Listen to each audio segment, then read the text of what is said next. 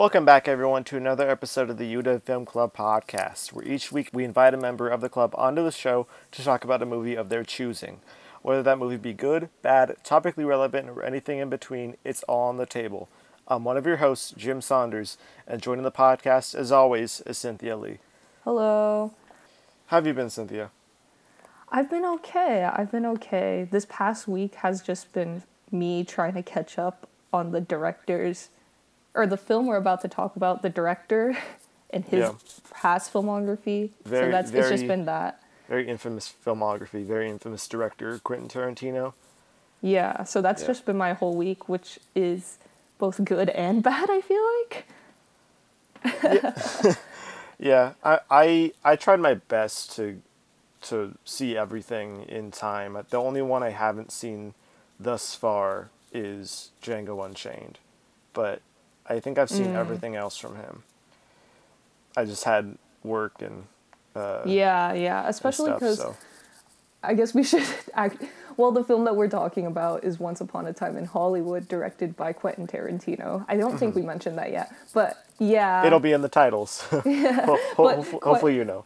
yeah, but it is kind of difficult just because like all his films are two and a half hours to three hours long, and it's Right. just ridiculous sometimes. And some of them feel longer than others. Like, I every time I wanted to watch one of his films, I had to dedicate a period of like three to four hours of my Right. day Yeah. just to sit down and watch the film because I I'm, I hate like stopping a film in the middle.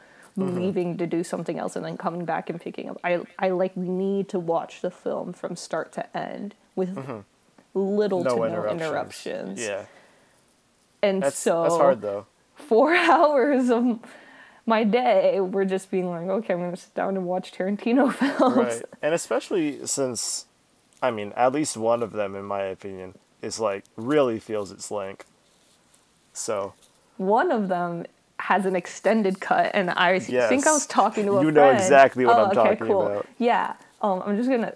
Hateful Eight is two hours and forty something minutes, and I was like, okay, I'll sit down and watch this.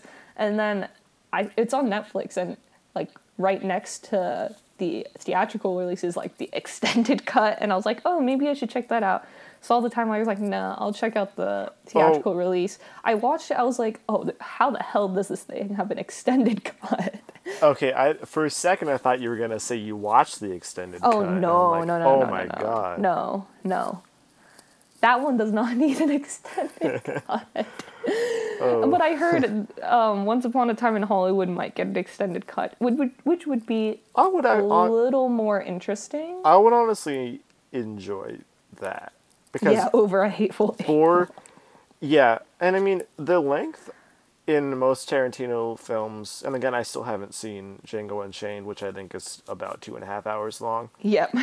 Um, the length in something like inglourious basterds which i think i think we, we both think that's his best Yeah. film Yeah. It- I think that's his best film. it's about two hours 40 minutes but it does not feel like it Yeah. like, it is Yeah, such an sure. entertaining ride throughout and I, and I would almost say for the most part even though once upon a time in hollywood does meander and it's it's a lot slower and Mm-hmm. more mature than a lot of his other films Mm-hmm. it i never really felt the length for that either Well, it's just like it's more of a daunting task rather than right like when I this is why I tend to sway away from binging TV sh- shows that are like more than 4 seasons long just because mm-hmm. like it's so daunting to be like okay, I'm to sit down and watch a season that has 20 episodes of an hour so I have to dedicate 20 hours of my life to watch this TV series. And just Right. just the thought of that is kind of like really daunting and annoying. Mm-hmm. And that's why i really am usually like a hater of films that are over two hours and then when i decided to go on this task of watching tarantino's filmography all of it before um, this film i was It's slightly annoyed and i was just like oh my god there's only two films that are under two hours. Kill Bill is barely under it with an hour 50 Volume volume one, right? Yeah, volume one. Yeah. Volume two is over. And then Reservoir then- Dogs is yeah. 90 minutes, Yeah. which I think this might be a hot take, but feels a little longer than 90 minutes. I will agree with you on that. Reservoir Okay. feel Reservoir Dogs feels very long, and uh, I mean, obviously, it was his first film. He was still figuring out, it has you know, like the a technique. But play structure that I'm just not really down with. right, like a play like structure. But we're not talking about Reservoir Dogs. We're ta- going to be talking about Once Upon a Time in Hollywood, that's right. Which is his ninth film, according to him, because he doesn't count Kill Bill Volume 2 Well, he- and he Kill Bill it- Volume 1 as two separate. He counts it as one, which, The I mean, I kind of get it because, like, Kill Bill Volume 2 starts in chapter 6. So it's like kind of playing into that these should be one continuous thing. But Right. There were a lot of people who were really annoyed where it's like, I had to buy two movie tickets for these two films, hence it is two films. And I kind of felt the same way because I was like, I had to go get both discs and then Oh, watch really? it. Wait, are they not still on Netflix? No, they're not on Netflix. Oh, I had to go to my library. they j- were. They were like a year ago when I first. I remember when they were coming off because, um, shout out Isaac from Film Club, but I remember him telling me like, "Oh, we should watch Kill Bill because like it's gonna be gone from Netflix soon," and I was like, "Oh, I've seen it already. I don't really need to." Mm-hmm. Um, it was like during the school year, so I was like, "I'm not gonna watch that because then I'm gonna be really anxious of watching Kill Bill two mm-hmm. Wait, because Re- I hadn't seen Kill Bill two. Yeah, I've never seen Kill Bill two until recently. Mm-hmm. wait. So one one last question before we really get into it. Have ha, had you seen all of his films up until Once Upon a Time, and just decided to rewatch everything, or were there ones that you hadn't? There were ones I hadn't. So I hadn't seen Jackie Brown. I hadn't seen Django. Mm-hmm. I hadn't seen Kill Bill 2.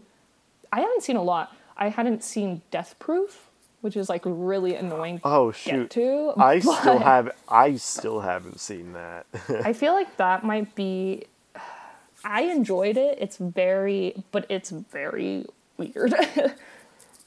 okay. it's Um, part of like a double feature with Robert Rodriguez. Yeah. Yeah, right? with Yeah. the um, shoot, I'm like forgetting the. It's like Grave Monster or whatever. I for like, or Death House Presents or something like that. That's like the genre, or Mm-hmm. whatever. Um, and then I hadn't seen Hateful Eight. Grindhouse presents Death Proof. Death Proof is like a fun time. My mom enjoyed it. Really? so yeah i was like well she didn't like see the whole thing she like walked in in the middle of i was watching it and the film is like split into two parts and it's pretty like gory because it's like a grindhouse film mm-hmm. and so it's like very bloody and gross right. And i was like really scared that she'd be like what the hell are you watching this is like this is like very disturbing and then by the end she was like yeah i really just wanted to cheer at the end because it has like a really satisfying ending All right. You know, I'll, I'll have to. that's funny. I'll have to check that out. yeah I, I need to still again. I need to still see that and Django Unchained, but Mm-hmm. once again, we are here to talk about the newest film, Once Upon a Time in Hollywood. Directed by problematic favorite quentin tarantino Yeah, yeah, yeah, yeah. Um, it stars Leonardo DiCaprio, Brad Pitt, and Margot Robbie, amongst others. Mm-hmm. and So then a bunch of other people yeah a bunch of a bunch of A-list actors. But like what one thing that Tarantino does with like in the beginning he always like does his opening credits and you can tell who's going to be like main and central and who's not because he always does co-starring and then a bunch of other people. Mm-hmm. And I think like it's not very important in his other films, but I think in this film in particular the three main that are like oh this is star it like first starts starring Brad Pitt Le- or Leonardo DiCaprio, Brad Pitt and Margot Robbie as those three they're not under co-starring though everyone else un- is under co-starring so mm-hmm. I think for me that really sets up just what this film is about it's about these three people and their character development and how they interact in this universe that Tarantino has built. Right. It's it's essentially a story about the the end years, the ending years of the golden age of Hollywood. It's set in 1969 and it's basically the story of this actor who's sort of losing relevance within the within mainstream Hollywood. Yeah. Um, And then- the actor Rick Dalton, played Rick- by yeah. Leonardo DiCaprio. And then it's sort of just a story of him and his bodyguard, or not not bodyguard. I It's saying? bu- like Not bodyguard. assistant, but ri- his stunt double, but Yes. who is like now his assistant I because don't know why I said bodyguard. I know mean, he kind of is a bodyguard in the film in a way. because like Rick Dalton is such an insecure mess. yeah, yeah, yeah. I mean, this film doesn't really have a story, if anything, that re- like resembles a plot. It's Rick Dalton's character and his insecurity. I think that is like the most plotty thing within this film. Mm-hmm. Otherwise, I think, I think this film is more about character development and universe building, in a way. I think it's interesting the way that Tarantino uses like this idea of like losing or like the loss of relevance because I feel like a lot of that is well it, it obviously plays a part into Rick Dalton's character but also mm-hmm. just into It it's juxtaposes really well with Margot Robbie's character of Sharon Tate, who is this on almost ingenue, this rising starlet. Like she's almost at the peak. Like you can see, I think she's like. Well, in real life, a lot of people have accounted that like she could have been a star if she mm-hmm. wasn't like horribly murdered by the Manson family.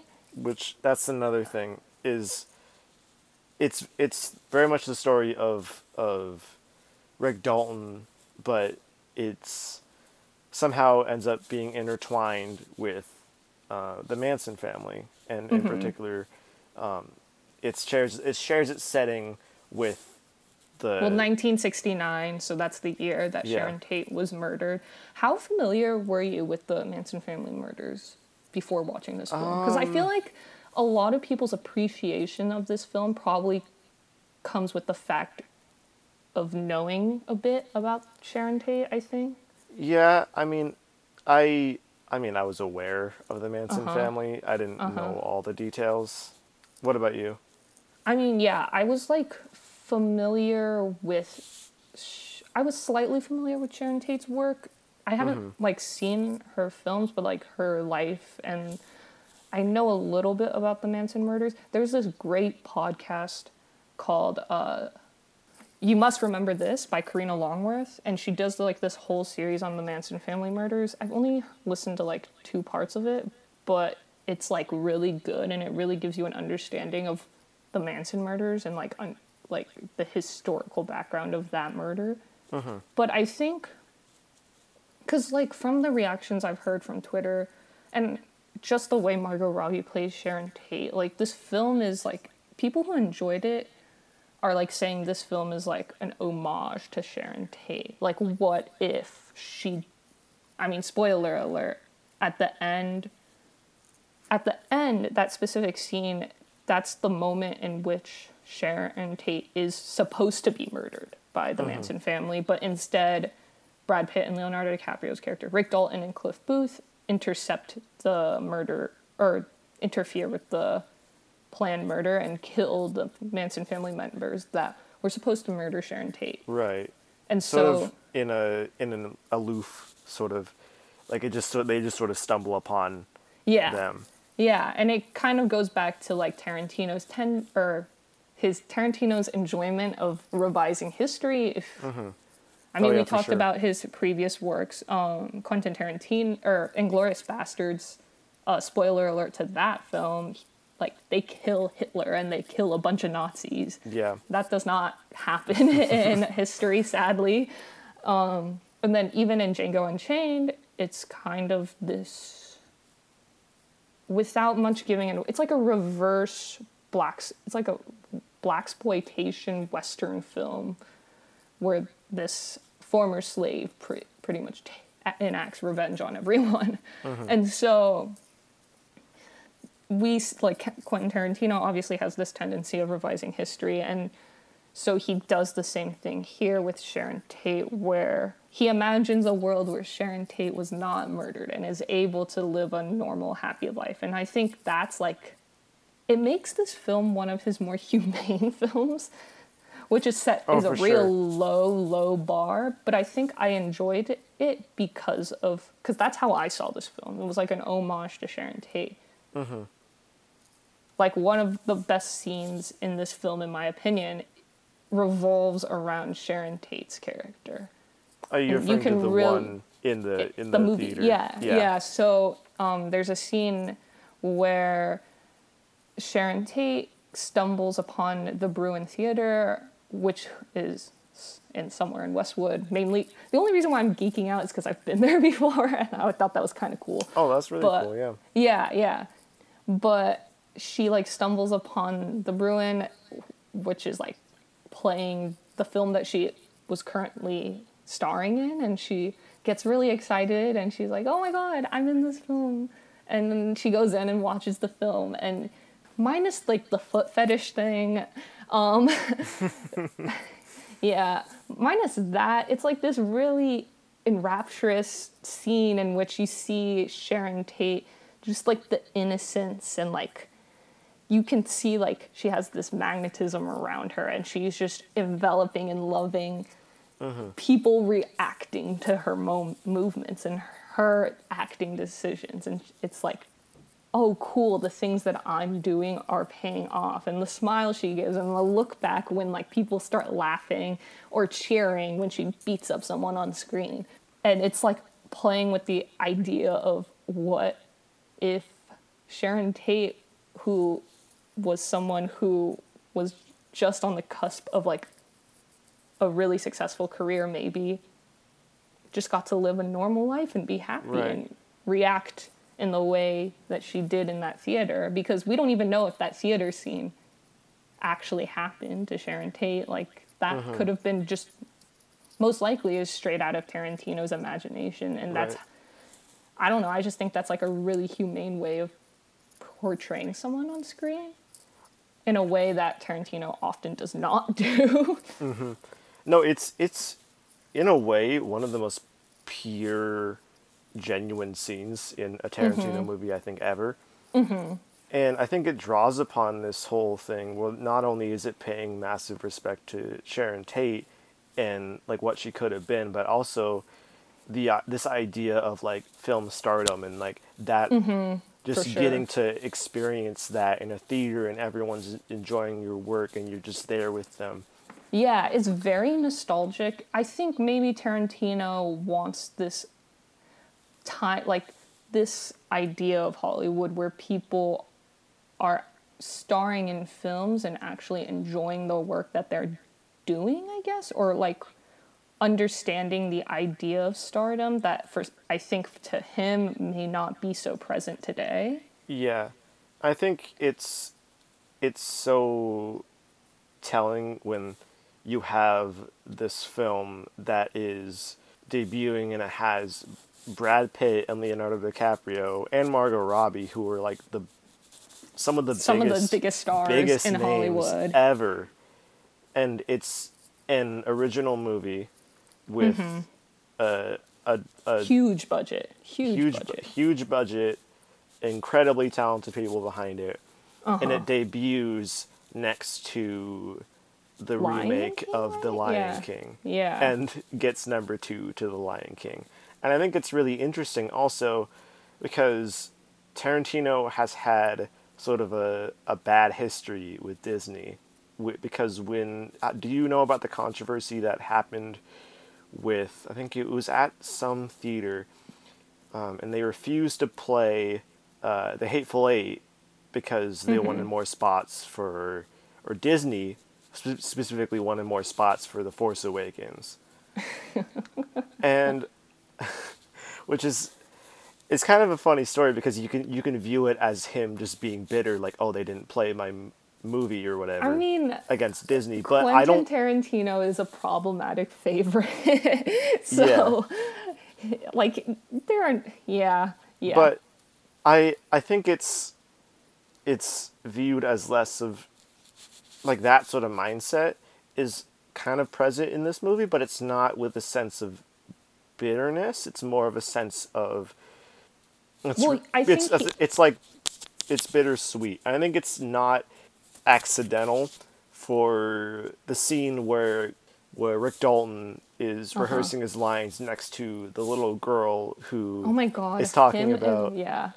I how who's reading sequence. the whole thing or um, the little girl is um, an act or she's like in this the scene She's an they're about to actor. She's not an actress. She doesn't like the word actress. that's right that's right that's right she's an actor who is going to be filming this scene with with rick dalton and they're um, they're just like you know sitting down next to each other they're reading and then the little girl is reading this biography about Walt Disney and is saying Mm-hmm. about like oh how much of a visionary he was and this and that.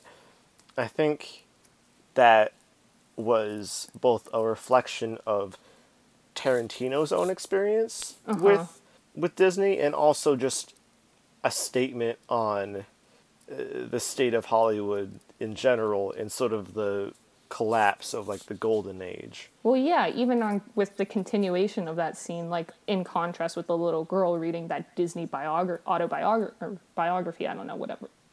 Like it, Rick Dalton next to her was reading this old western book about a cowboy who, after getting injured, was not the same mm-hmm. after, and that that could be a commentary on well after the, the with the rise of Disney came the fall like Hollywood was not the same anymore. Hol- mm-hmm. Hollywood wasn't the old Hollywood in which Quentin Tarantino fell in love with. It became this Walt Disney mega corporation uh, empire, essentially. And I think this film is a way for Tarantino to kind of go back and celebrate all the things he specifically loved in um of Hollywood because I've read a lot of criticism about how his version of Hollywood is very transgressive and um, all that sort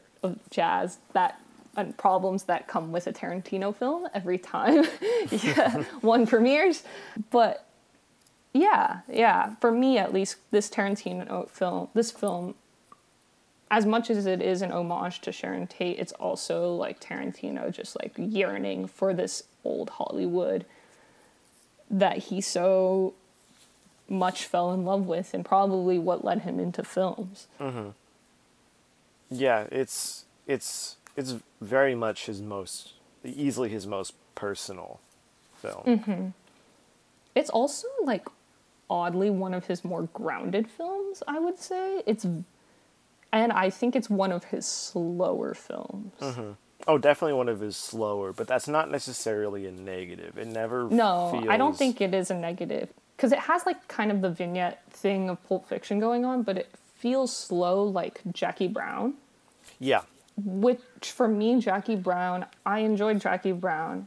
Like these two films feel so similar that if I had a, I do have a list of which are my favorites, but like these two are very much in the same area. Like one day, like Jackie Brown could, I could feel like Jackie Brown is better than this film, and another day, I feel like this film could be better than Jackie mm-hmm. Brown, because it kind of goes off the same idea of like, the, both of those films are about character development, in my opinion.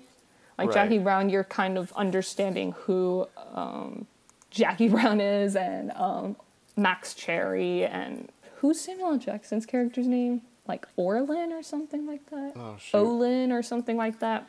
Or, or Del Roby. Ordell, yeah. Yep. It's like kind of character analysis, like like understanding their psyche, and I think this film is very similar. And this film also l- does not have a lot of that quick, witty dialogue that many Quentin Tarantino films Right. of previous have.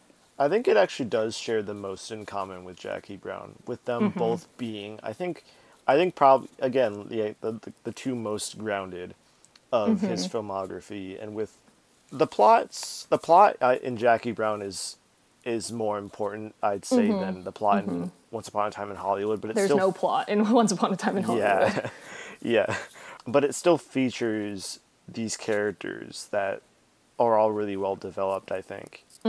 You said you really liked Jackie Brown, right? Yeah, I think it's it's you one of my favorites. And by- before by we started recording this podcast, you kind of were still deciding upon how you felt about this film. So I'm like, because I think this film is very similar to Jackie Brown. So I was wondering, like, what felt different about Once Upon a Time in Hollywood as opposed to Jackie Brown? Because I feel, because I think Jackie Brown is very different from a lot of Tarantino's work. And mm-hmm. I feel the very same way about Once Upon a Time in Hollywood. It's very different from, say, something like an Inglourious Basterds or Django. Uh, even though they're both in this revisionist history category thing that Tarantino seems to be, enjoy doing. It's one of those things where I ha- I feel like I had to think ab- I have to think about it more and I have to see it again. Mm-hmm. Because I didn't see a good bulk of his filmography until even like after um, mm-hmm. after I saw this, mm-hmm. and I feel like now that I have more of his films in context, just in context of his whole career, I think I need to come back to it. But like, even though I really, really enjoyed watching this film, uh, it almost felt directionless, and I wasn't sure how intentional a lot of that was. What made it feel directionless? Because I Just feel like I can point out specific things, but I really enjoyed this film, so I de- didn't really feel that way. No, and, and, and that's that's why I feel conflicted because it, it's not like I really just do not like it. I really enjoyed it, but I I I don't know. It's it's really hard to describe. Also, I mean, I didn't, I probably didn't feel as much of it as you, but like the word directionless, I think that's a really good word to describe maybe what Tarantino might have thought about, or that idea you kind of think about with stardom, especially if we put it into context of Rick Dalton and Cliff Booth, uh-huh. Booth's character, where they are at this point in their career where everything kind of feels directionless. They don't know where to go next. Like the moments in Hollywood are so fleeting and so quick that Right. they have to grasp onto anything. And mm-hmm. I mean, that's like it. That literally is happening with Rick Dalton's character of Right. him who he was this big TV he was the star of this TV show and now he's just grasping onto whatever guest cameo he can make. Mm-hmm. And then for me Cliff is literally like his success is dependent on Rick Dalton's success. So if Rick Dalton is not Right. getting roles, Cliff Booth is not going to be able to be a stunt double. Uh-huh. And so did- for me, actually- it's like that literalness might be a what Tarantino is talking about or trying to convey. Mm-hmm. This is off topic, but I did enjoy the dynamic in their relationship and sort of the codependency that they had with each Oh, other. I like Leonardo DiCaprio and Brad Pitt are just they're firing on. It's so they, fun yeah, they to are watch them. cylinders. It's They- just fun to watch them, and it feels like you want to hang out with them. Right. I mean, DiCaprio is like acting, acting. Like, um, I read this article that was slight contrasting their careers, and in it, it was talking about how Leonardo DiCaprio is very much a character actor, and everyone, people think that he probably wants to do like a Jack Nicholson, where like he gets to be all over the toppy and crazy and whatever when he acts, and then like Brad Pitt is the exact opposite, where he's Right. this very laid. All his char- characters are these like laid back, chill characters, and putting them together in this film, it like really st- you can really see that contrast of mm-hmm. DiCaprio is very much acting and Brad Pitt is like radiating slash reacting. Yeah. Yeah. and it's it's just a fun dynamic to see because you see this really I'm going for it at performance and then this very I'll just react to your performance and create my own type of charisma and magnetism. I think that also reflects the the purpose of each character in the story. Because like mm-hmm. you like like you said, Cliff Booth is very much like he he is directionless without But he doesn't care that he is. Where yeah. Um, he's he's just along for the ride. yeah, where Rick Dalton is literal like he cares a lot Mm-hmm. Yeah. Mm-hmm. that he is not relevant anymore. And yeah, as you mentioned, Cliff Booth is along for the ride. Hence, okay, what is your opinion about this? Because I was reading on like people were. Because first, it's a two-hour, forty-seven minute film, but a lot of it is driving.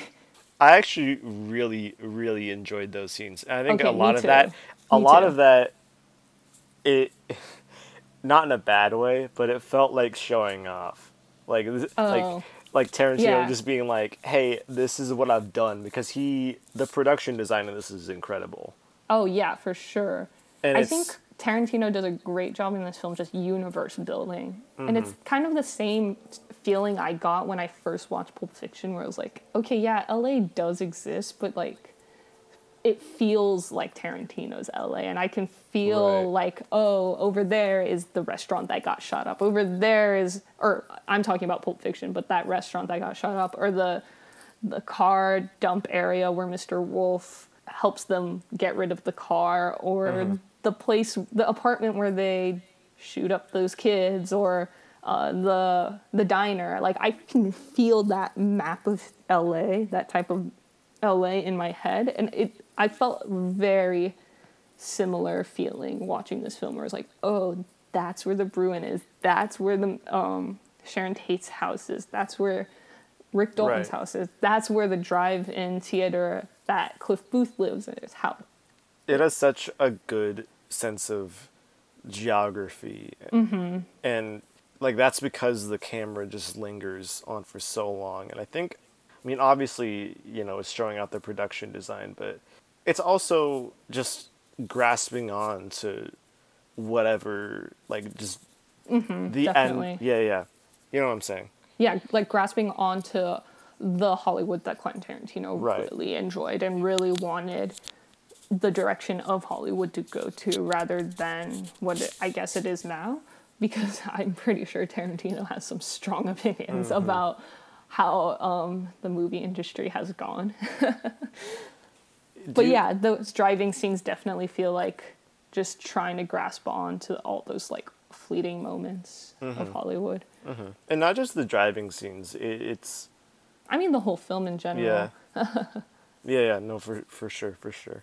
Mm-hmm. How do you feel about this being either his his second to last or his last film?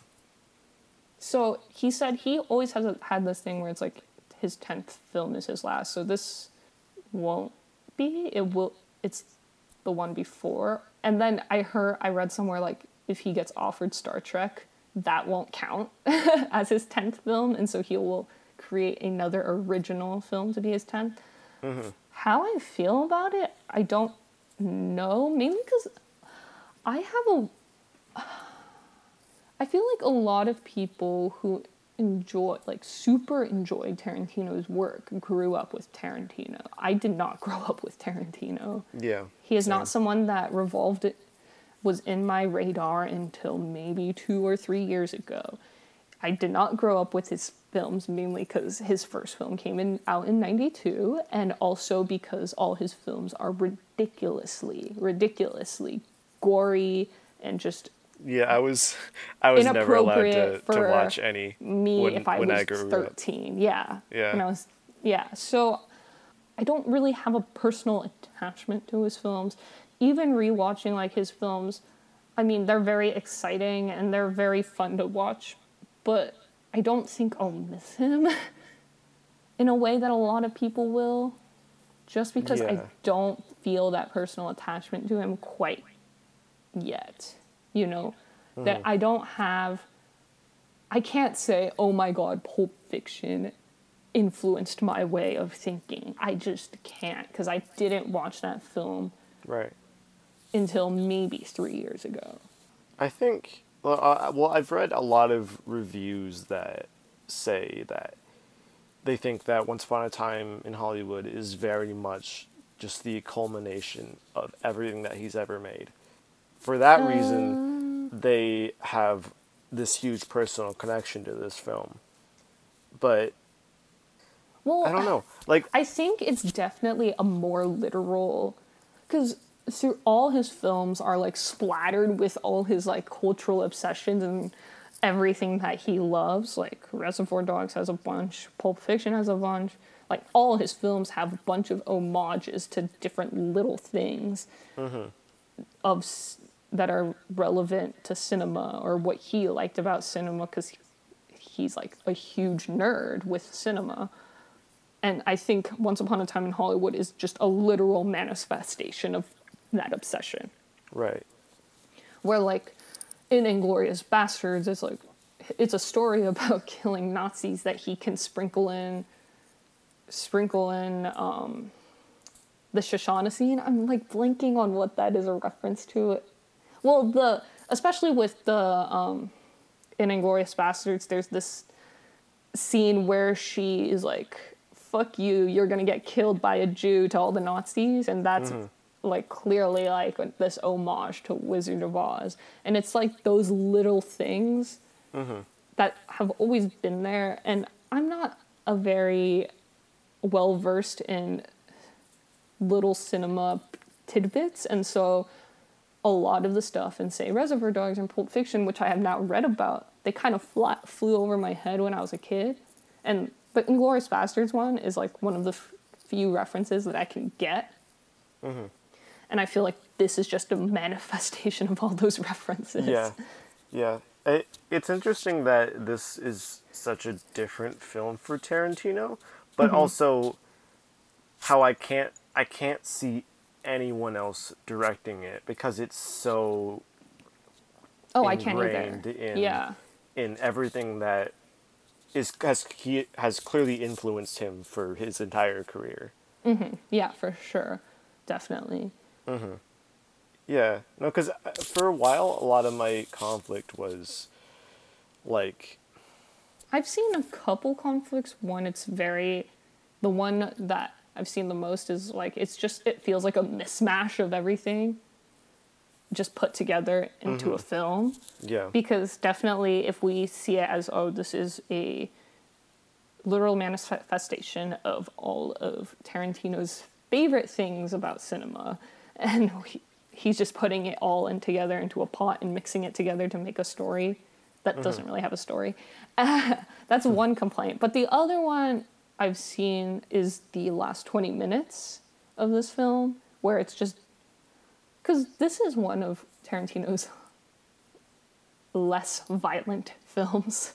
It's no, it's by far up to those last 20 minutes yeah, is his most soft, not soft. It's just not non-violent other than mm-hmm. maybe Jackie Brown. yeah. Jackie Brown has almost like none of It is the, nothing and then like, but even uber when there violent, is yeah. something, the camera moves away. Mm-hmm. Which But a lot of people said that the last 20 minutes kind of caught them off guard. That's how I feel too, Okay. because okay. I, okay, I I was really enjoying the film up to that point, and I was, well, I wouldn't necessarily say caught off guard. I was just sort of left.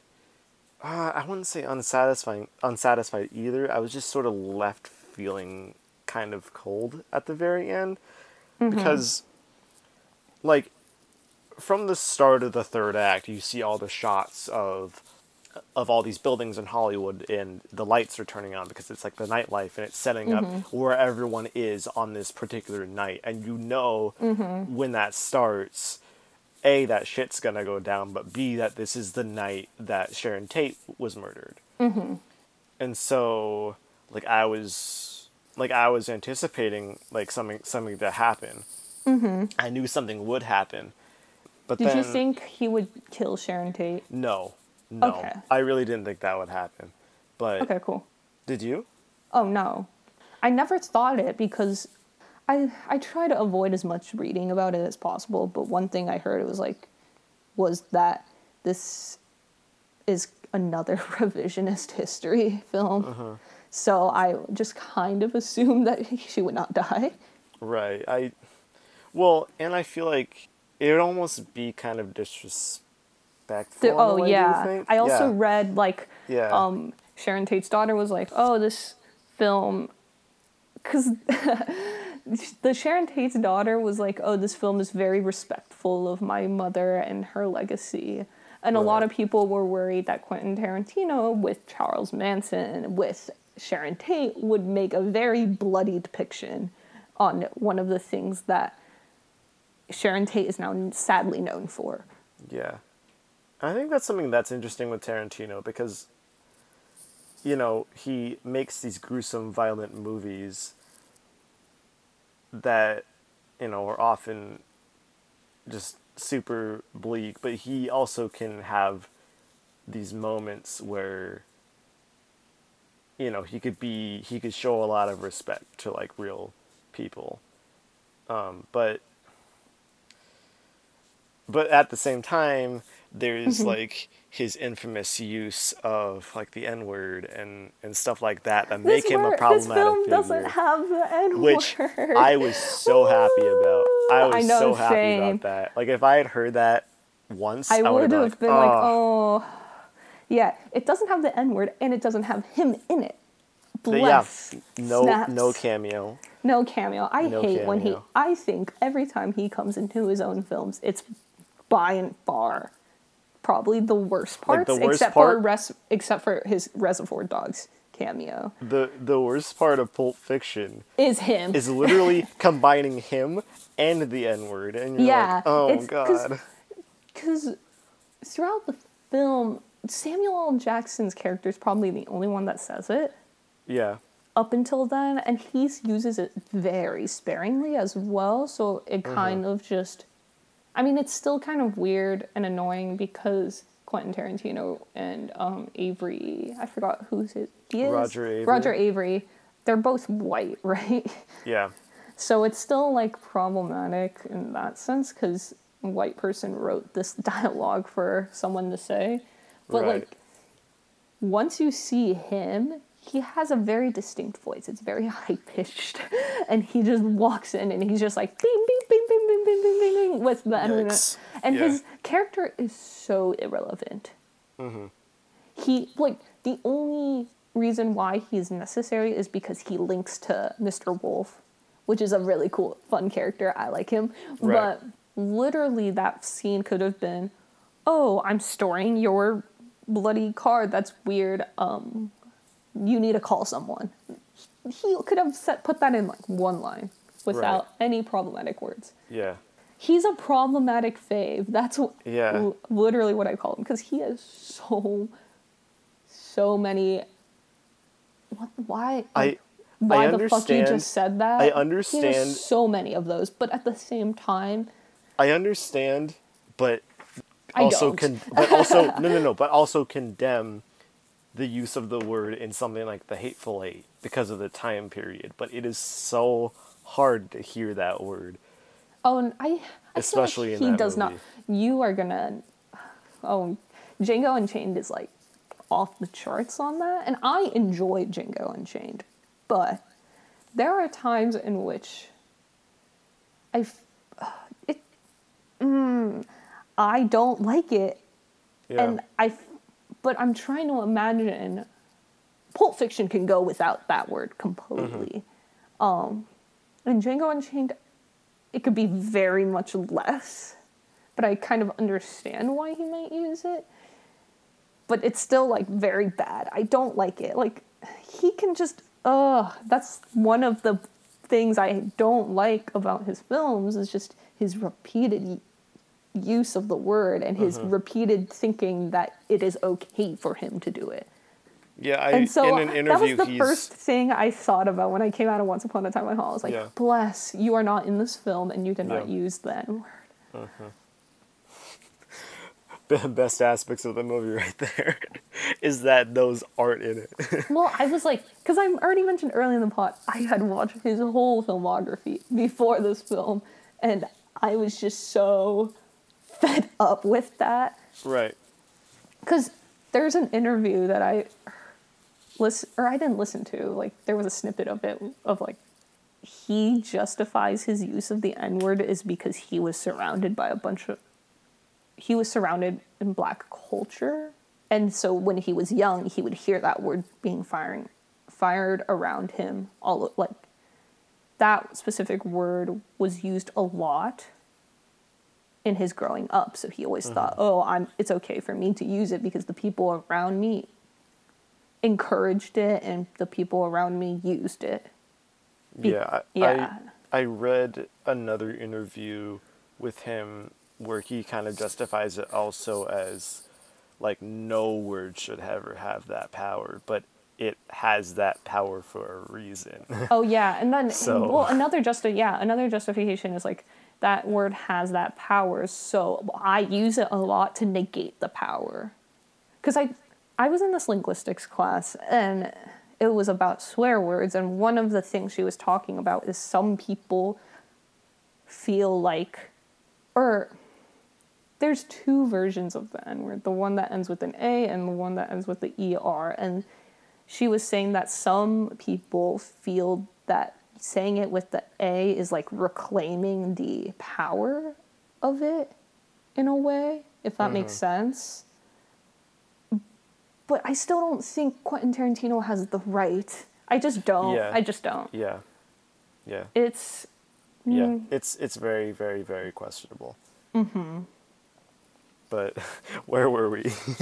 oh yeah. Once upon a Oh. time in Hollywood doesn't have it. It's great Yeah. because of that. yeah. Yeah. and that kind of goes back to like Tarantino. This film is very lacking in Tarantino's signature speedy dialog Mm-hmm.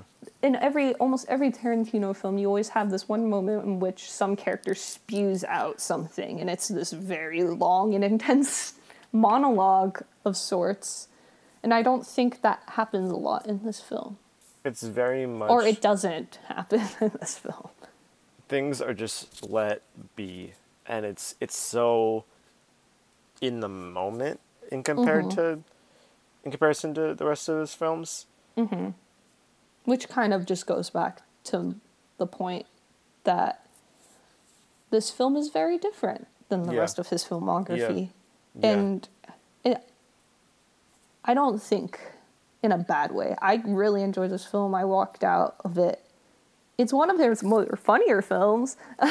for sure for sure yeah It's not my favorite Tarantino film, but I mean, there's just so much within it. were you anticipating more to happen after that last whole scene of bloody violence I actually oh, I enjoyed the last shot a lot. Because if you go back to what we said in like the beginning of the podcast where if it, this is this homage to Sharon Tate, I almost cried because it was just like wow. Yeah. it was just like Rick Dalton is this character who is so desperate for a shot. And then you get to like hear, a new shot and a restart and then you you hear Sharon Tate who is not who's not dead. Mm-hmm. And it's just like great Sharon Tate can wake up the next in this world in this fairy tale Sharon Tate wakes up the next day and just continues on her life. Mm-hmm. And it's a very sweet moment. I think retrospect, like in thinking about it now, it's it's almost like begs the question, like what, like, what if what if she did like well obviously like what what if she had been kept alive, but like what if then would this you know the state of Hollywood be the same, right? Yeah, maybe. That I didn't. Hmm. I just thought of it as just because the way Margot Robbie plays Sharon Tate, I thought she was just really magnetic and very innocent, and you can really feel the I am almost at the starlet levels that I want to be. I really like you can very see how excited she is to be an actress and to know and understand that she is making a difference or she is enacting change or whatever, right? Mm-hmm. It's it's just exciting on a human level to think, oh, this this woman who, although she was an actress and act celebrities are often different than say you and me. It's there's still something very human and being able to be like the person who is the target of this horrific murder that everyone knows about in our history textbook. Just being able to see visually like maybe what if she did live another day? What if she gets to just be a normal person and mm-hmm. and not have her life ended so horrifically? I don't know. I just thought that idea is just touching because the manson murders are just were just this random and horrific thing. Mm-hmm. That was just fucking messed up. And just to see that the target of something so messed up can live another life. Mm-hmm. Albeit through this film and through this fairy tale was touching. I, I and so like i kind of yeah, i kind of just liked that drone shot kind of going at the end it was this drone shot of you seeing her interact with rick dalton and just living a normal life mm-hmm. Yeah, I, I, I feel like I'm gonna have to definitely see it again. Yeah, I think if anything, there's also. I don't want to say it's like a super fairy tale, but like even the title of the film, it's like Once Upon a Time, dot, dot, dot, in Hollywood. This is a fairy tale. This is what Tarantino wanted out of Hollywood. And sometimes, I mean, we can be critical of Tarantino's own mind, but sometimes it's just like enjoy his whatever is vomiting out of his mind mm-hmm. because like we said he's a very problematic favorite Yeah. or at Yeah. least in my eyes he's a problematic favorite No, I, I agree. I, I definitely agree with that. Yeah, I, I feel like my, I feel like just through the course of this podcast, my, i feel like i'm like trying to tell you that like i really liked this film No, I mean, which i, don't i don't want to be like I, i don't want to give off the impression that was like you didn't like this film I don't. I don't want you to to feel. No, I don't want you to feel bad about it. Like, and I don't think you're necessarily trying to persuade me, but I think I need to reevaluate it because Mm-hmm. at first, because I didn't. Because i can definitely see why the last 20 minutes are a little uh, on the bad side because i mean you literally see a girl's face smashed It's it's it's like and it's kind it presents of out itself of nowhere as it presents itself as like as this, funny. as like this. Well, it's like the film. I mean, the film is like a is like a comedy, but Uh-huh. it the whole thing presents itself as this human story about these Mm-hmm. flawed people, and it's it's incredibly grounded in the same way that Jackie Brown is, and that's why I like Jackie Brown a lot. Is because Jackie Mm-hmm. Brown doesn't ever really divulge into huge, catastrophic graphic violence Mm-hmm. like that. Um, and it was just about its characters. Mm-hmm. But, and so I appreciated in the same sense that it, this was just a story about about the characters Rick Dalton and Cliff Booth, Mm-hmm. and just their day to day lives and how they're dealing with it with the Their fleeting the stardom. fleeting stardom and the the loss of relevance Mm-hmm. um, of their careers in the golden age of Hollywood. But the last twenty minutes, when it explodes into a blood Oh. fest. a, a blood fest, it's like it's felt like it's sort of It came out lost of- yeah. And it's a scene that's I feel like enjoyable on its own in the sense where it's like, oh Well, I- I- god, like that was I had it was- people in my theater cheering, I, which was, I don't it was I don't know how to gruesome, but feel about that because like you don't want to cheer while you're watching this young girl getting her face smashed. Right. Like it was it was freaking brutal, but I mean I Mm-hmm. don't know. I don't know. I just feel I don't like think- for me, I expected some violence from Tarantino. Yeah, no, I I expected something to happen. I just didn't feel. I just didn't like. But also, It- like, as much as it feels wrong to say, I did feel this sense of, like, oh my god, they're killing the Manson family. These, like, I mean, the Manson family thing is a little difficult to talk about because Charles Manson, like, really just fucked these girls up, like, these mm-hmm. really impressionable girls up, just throughout the mindset and what he was preaching. And so it's hard it's hard to analyze that, but at the same time just on like a very surface level, it felt good that like these people Yeah. who just No, I wanted mean, to it- who just have this thing of I'm going to kill Sharon Tate. It's- getting beat up. I don't know, that feels so weird to say. it no i i agree. Like it was it was good. It was a it was a great scene just by itself but then it ends and then the movie kind of just ends there. I mean other than like um other than rick going up to the going up to meet sharon tate and then it just kind of ends but i didn't i expected to feel more. You think the to ending feel is more too abrupt? I think it's a, I think it's too abrupt. I think the ending is kind of. I mean, it's kind of similar to how Inglourious Basterds ends, where like Inglourious Basterds has this huge burning down scene, and at the end there's like this ten minute epilogue of him just dealing with Christoph Waltz's character. Right.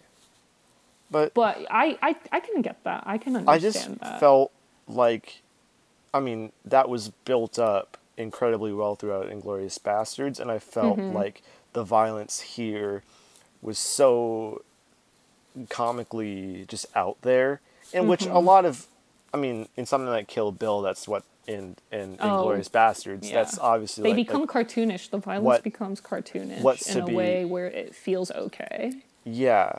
But Mm-hmm. given the grounded tone, I don't think it Needed the ending? No, Or, not like, that it didn't need. It just didn't feel right. It didn't Yeah, feel. It yeah. was so seamlessly intertwined, and that's I think maybe a problem with with why or why I agree with people that say like this movie sort of throwing a lot at the wall and seeing what sticks, kind Mm-hmm. of.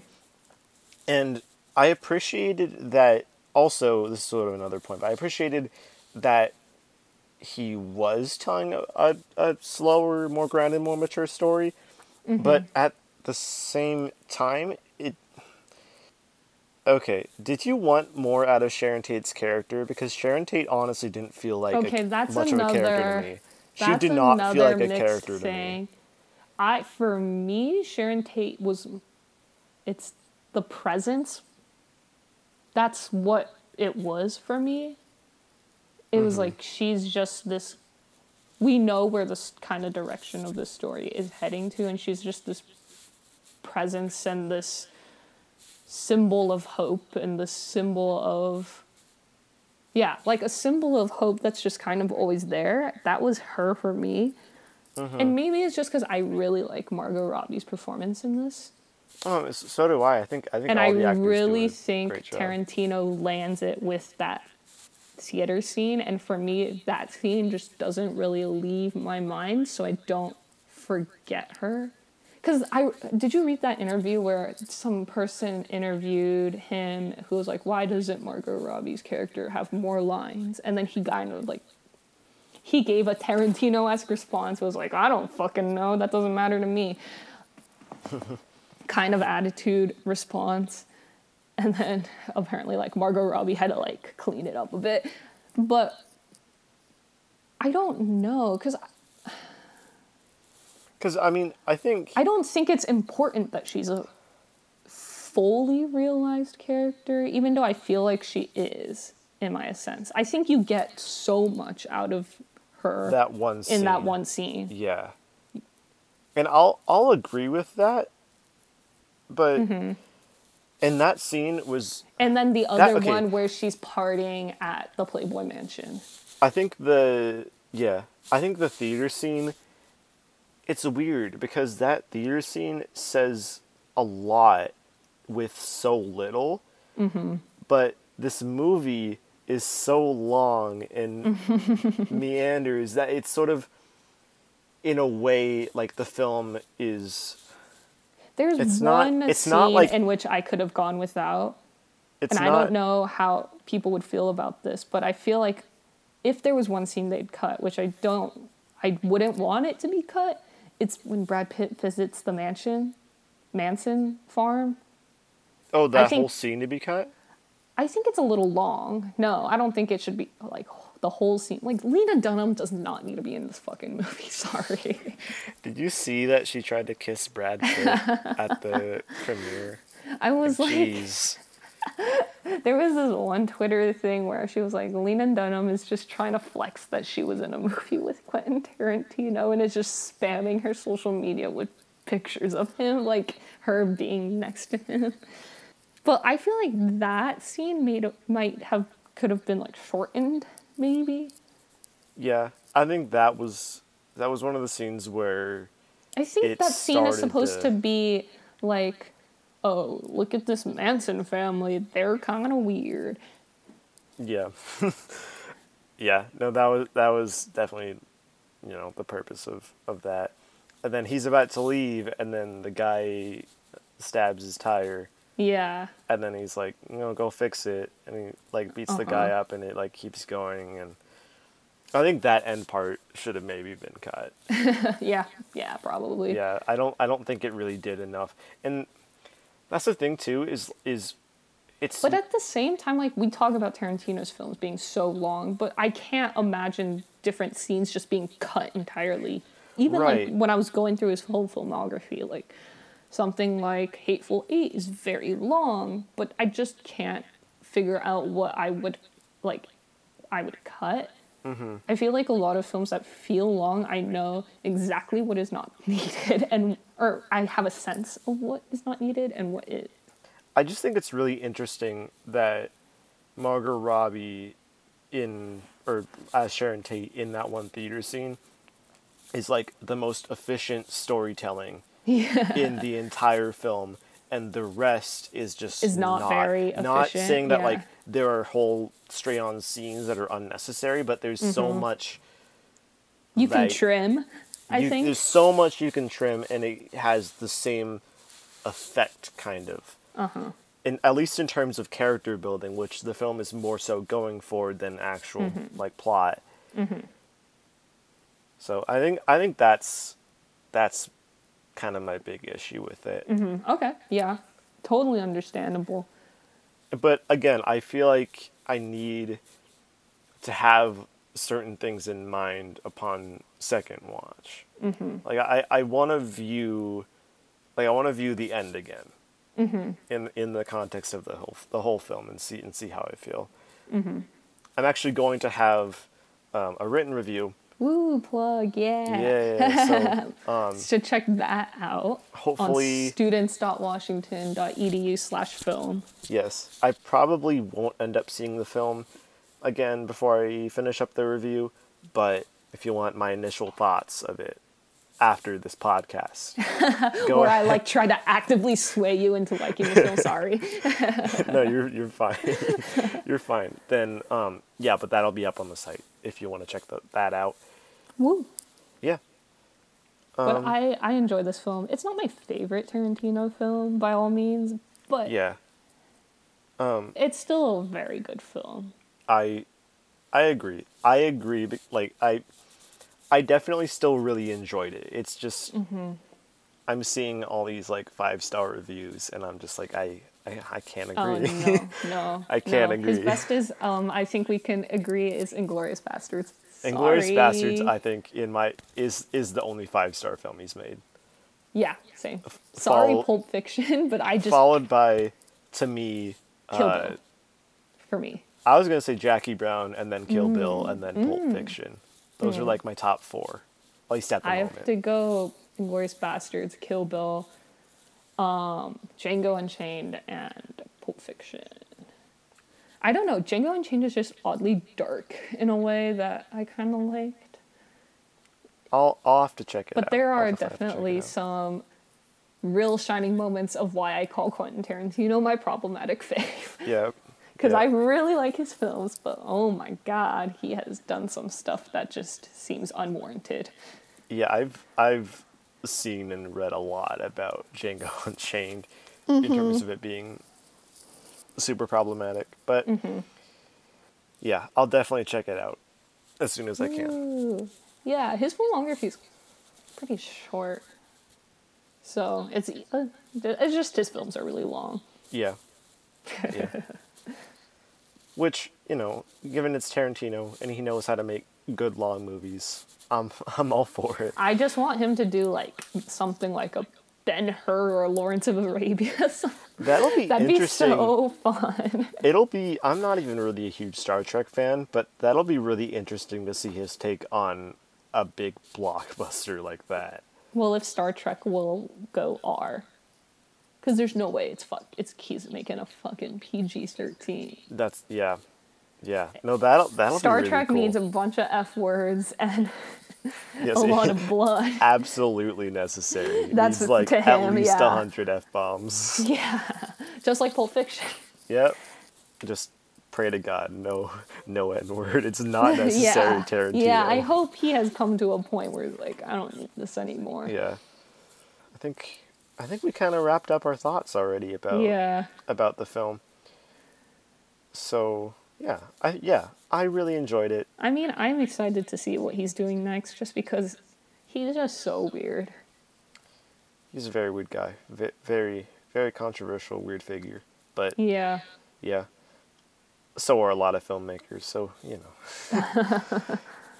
but anyway, guys, thank you guys so much for listening. Check us out on Facebook at UW Film Club, on Instagram and Twitter at Film Club UW, and then you can check out our podcast at Spotify, Google Play, SoundCloud, and Apple Podcasts. Woo. E. And then I don't know what we're going to talk about next week. Are we doing Fast and Furious?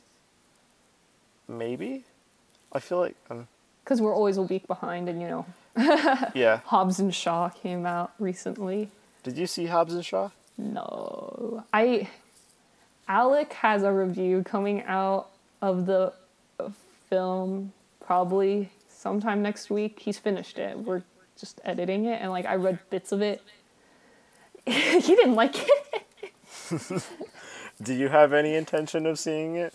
Oh hell yeah! You d- oh okay.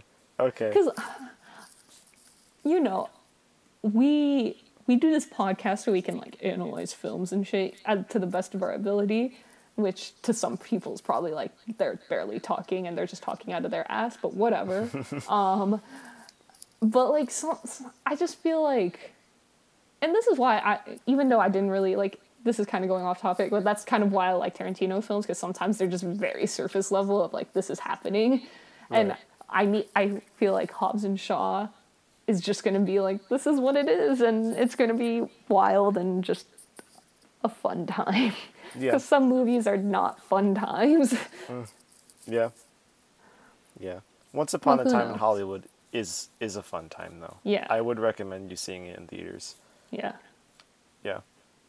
And um yeah, we'll figure out what we're doing next time. that's right.